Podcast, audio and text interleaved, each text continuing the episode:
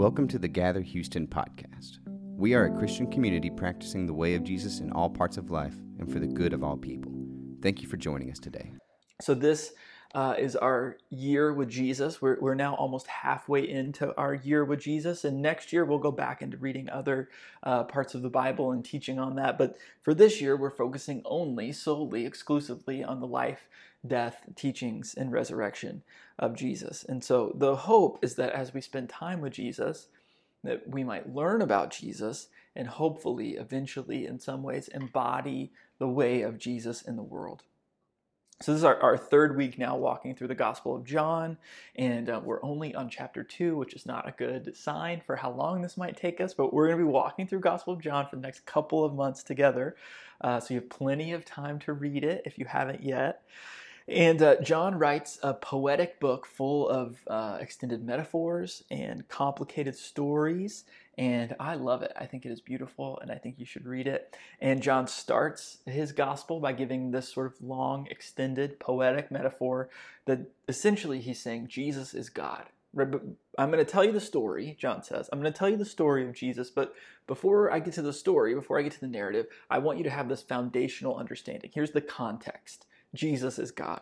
And then he gets to the story. And last week, uh, we talked about how Jesus is a rabbi who calls an unlikely crew of disciples who are seeing for themselves who this Jesus is.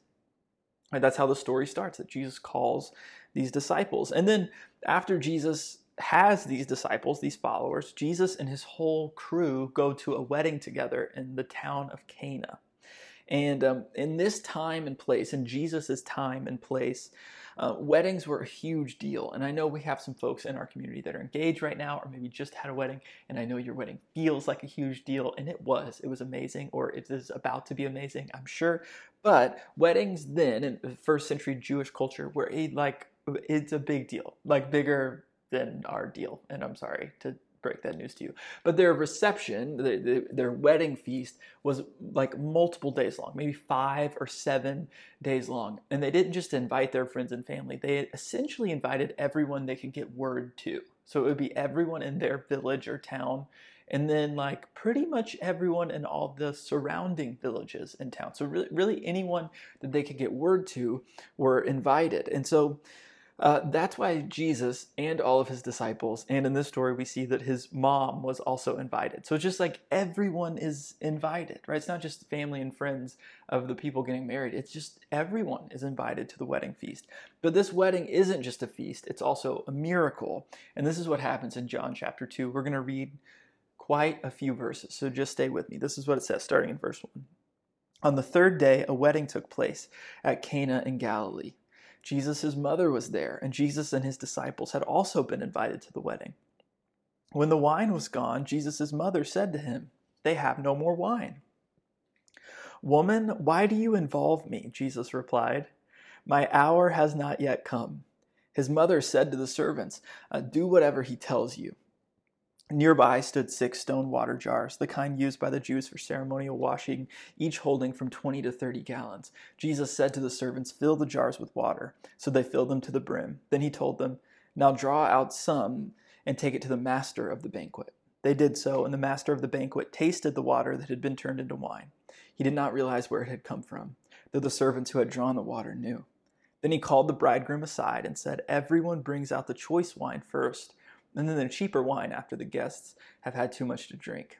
But if you have saved the best till now, what Jesus did here in Cana of Galilee was the first of the signs through which he revealed his glory, and his disciples believed in him.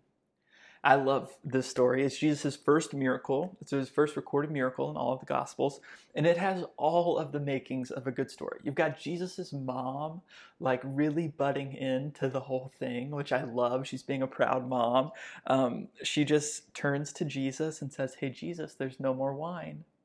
She doesn't ask him to do anything. She just knows what he's capable of. And she, you can just imagine her being like, Hey, don't know if you saw, but there's no more wine. And Jesus says, Hey, uh, mom, why are you involving me in this? Not my problem. It's not my time yet, right? Jesus saying, I'm not sure if it's my time to show everyone my divine power. Maybe um, creating more wine isn't the best way to start. But instead of just accepting that, Jesus' mom turns to the folks who are working the party and says, um, just do whatever he tells you implying he's about to tell you to do something right? She she doesn't eh, take jesus's no for an answer. She just kind of bypasses him. Uh, it's perfect mom behavior and i love the reminder of the humanity of jesus and the human relationships that he's working and interacting within. And then you have jesus using these massive stone jars to turn this water into wine. And these stone jars were used, John tells us, they were used for Jewish ceremonial washing right? So it's, it's kind of like using a baptismal font to turn water into wine. Um, these are what uh, all or any observant Jews would use for ritual cleansing, so to cleanse themselves before they go to the temple to make their sacrifices. And Jesus uses these kind of religious monuments as a way to communicate that God is doing a new thing through and within that old system. And in some ways, it's kind of sacrilegious right? To use those things that people think of so highly to turn water into wine. And in some ways, it's a way to honor that old system, to bring about something new. It's, it's both at the same time. And then Jesus does the thing. Jesus turns water into wine, and not a little bit of water into wine, like a lot. So this is probably like, if you just do the math on it, it's maybe 150 gallons of water turned into wine. And 150 gallons of wine is a lot. That's like 725 bottles of wine. I can do math. Uh, it's 725 bottles of wine, and that's a lot of wine.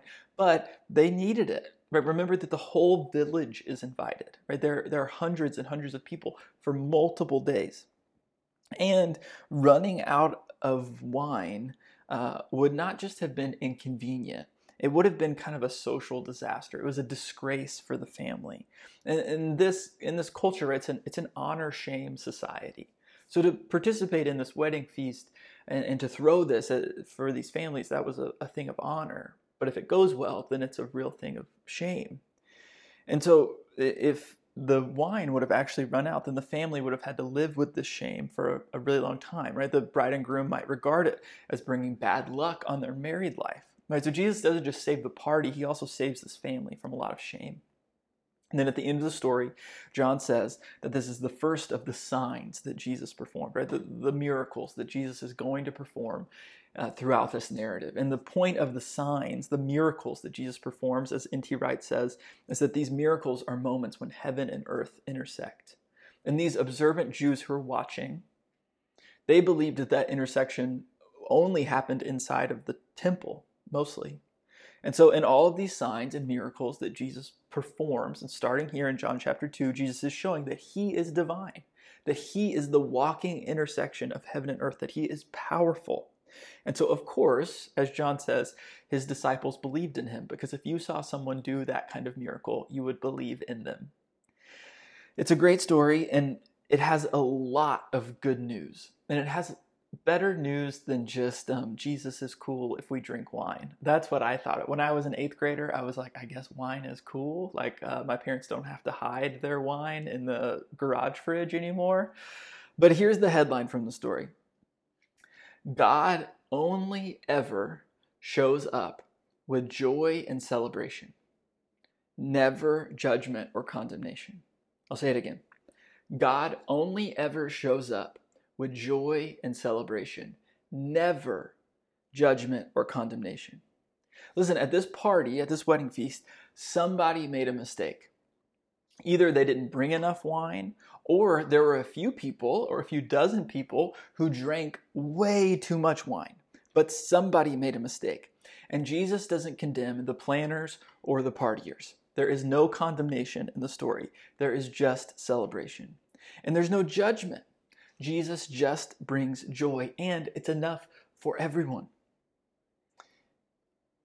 And listen, life your life, my life, life isn't always overflowing wine and never ending parties. I get that. It's just true. Or like life is hard. Life is not just overflowing wine and never ending parties. But in your life and in mine, the difficulty we face is never the judgment or condemnation of God. It doesn't matter what someone has told you, the difficulty in your life is never the judgment or condemnation of God because when God shows up, it is always and only joy and celebration. God never shows up with judgment and condemnation. There is no fine print on the good news of Jesus. There are no qualifiers, no hidden fees, there is no bait and switch. It is only good news. God only ever shows up with joy and celebration. Only joy, only celebration, only good news. I wonder if you uh, if you got into any weird shows during COVID. Uh, surely you did. Uh, Katie and I watched a lot of Great British Bake Off. That was not really our thing before COVID, and it really hasn't been our thing since. But we watched a lot during COVID, and uh, like a lot of other reality TV shows, uh, GBBO uh, has kind of like a good cop, bad cop thing with the judges. Right? There's like a nice job, a nice judge who's like cool and kind of even, and then there's Paul Hollywood, and maybe you know about Paul Hollywood, and he's like the mean judge, and he's constantly telling the contestants that they have soggy bottoms and their bread is underproved, and I don't know what that I don't know what that means, but it's really intense, and he's super mean. And the big accomplishment of the show for these bakers is um, if Paul Hollywood gives you a handshake. That's like the big accomplishment. That's the big moment. That Paul Hollywood tastes your weird, dry British dessert and then if he likes it, he reaches out his hand for a handshake. And the contestants like squeal and shed real tears over a handshake. A handshake which, in any other context, from any other person, is pretty inconsequential. I shake a lot of your hands on Sundays. No one ever squeals or cries. But I think it's such a big deal because these contestants on this silly reality show in a tent um, they're in a high critique, high judgment environment. Right? There's so much critique, so much judgment that a handshake can bring them to tears. And watching the show, what I realized is that if you're in a high judgment, high critique environment, a lack of critique, an absence of judgment can feel like joy. And I think this is what a lot of us have experienced in church. Maybe you have participated in or been subject to uh, religious or spiritual spaces that are very high judgment, very high critique, high condemnation. And sometimes just the absence of judgment can feel like love. But just hear me today. Joy isn't merely the absence of judgment. Love isn't just the absence of condemnation. You, you, whoever you are, wherever you are, however you are, you should be celebrated with joy and love and inclusion. There is enough wine at the party for you. And this is the God we find in Jesus. Only joy, only celebration, only love, only good news, no qualifiers or fine print. And this is how God's people are supposed to show up in the world, just like Jesus, with no judgment, no critique, only joy. And I think um, we have confused our role sometimes as just being people who aren't that judgmental. We reserve our judgments. And we confuse that as being loving in the world. And it can be easy to mistake churches that aren't that judgmental for places that are safe and inclusive. But the church, God's people, they should be only loved. We should be only love, only good news, no fine print. But David Huskin said, if God didn't send Jesus to condemn the world, I doubt he sent you. But just like God, when you show up, bring joy and goodness and celebration. No fine print, no qualifiers, no bait and switch. It's not just a lack of judgment that we're called to, it's joy and celebration. So I wonder, uh, do you imagine God to be judge to be judgmental or joyful? Condemning or celebratory? How do you imagine God to be? And we ask questions like this a lot because this is your theology. It's a story you tell about God and it matters. And I wonder if you have um, if you have an environment or relationship where you are truly celebrated with joy you have a place where you are really included, really celebrated, really loved. Not just the absence of judgment, not just a lack of critique, where you are celebrated. And then how do you show up in the world? With condemnation or celebration? With judgment or with joy? So, you know, last week I told you that as a pastor, I no longer feel responsible for your beliefs. And um, there's a lot of freedom in that to say, you know, you're your own person. I trust you to make good decisions about your own beliefs. But that isn't just for pastors. Uh, you don't have to be responsible for anyone else's decisions or beliefs either. You don't even have to activate the judgment center in your brain. You can just release that. Listen, it's tiresome. It is tiresome to evaluate the morality of everyone else's decision. Just release that responsibility and start celebrating people. And next week in Houston, next Saturday is Pride. Celebrate somebody. Joy and celebration, no condemnation, no judgment. Right? We are meant to show up in the same way that Jesus did, with joy and celebration. Uh, some of you know that I really love the comedian and actor Pete Holmes. Uh, he's not super popular, but some of you listen to him now. He's like a C list celebrity, and he has a podcast where he interviews other C list celebrities. And um, it's mostly silly and it's sometimes spiritual, which is what I'm going for around here. And uh, in one of the episodes uh, of his podcast, Pete Holmes tells a story about a moment, like a big pivotal moment in his life where things shifted for him. And it was in his high school Spanish class, which I don't know about you, but I did not have any big pivotal moments in my high school Spanish class. But Pete was in Spanish class and he spent the entire class, um, like a lot of us probably did, uh, doodling on a scratch piece of paper right? So there's a whole class going on. There's a lecture, and there's participation. You're supposed to be answering questions and raising your hand, and people are getting called on. The entire time, uh, Pete is head down on a piece of paper, doodling, drawing the entire time. And uh, the bell rings, and the class is over. And as he's walking out the door, the teacher calls him up. Right, so he's trying to get out the door as fast as possible, and she says, uh, "Mr. Holmes, can I talk to you at my desk for a second? And he walks over to her desk and she lets everyone else leave the classroom. And she says, um, Pete, you are a really good artist. You are really gifted. That's all. In that simple moment where someone offered him celebration instead of condemnation changed his life. And I think for many of us, the idea that God is with us all the time kind of feels like the teacher calling us up to the desk like we have to defend ourselves to God or prove ourselves. We think God is constantly coming to scold us, that God is disappointed. But instead, God shows up in Jesus and God celebrates with love and joy and inclusion. God celebrates you. No judgment, no condemnation. This is the God we find in Jesus. Only joy only celebration, only love, only good news. No qualifiers, no fine print.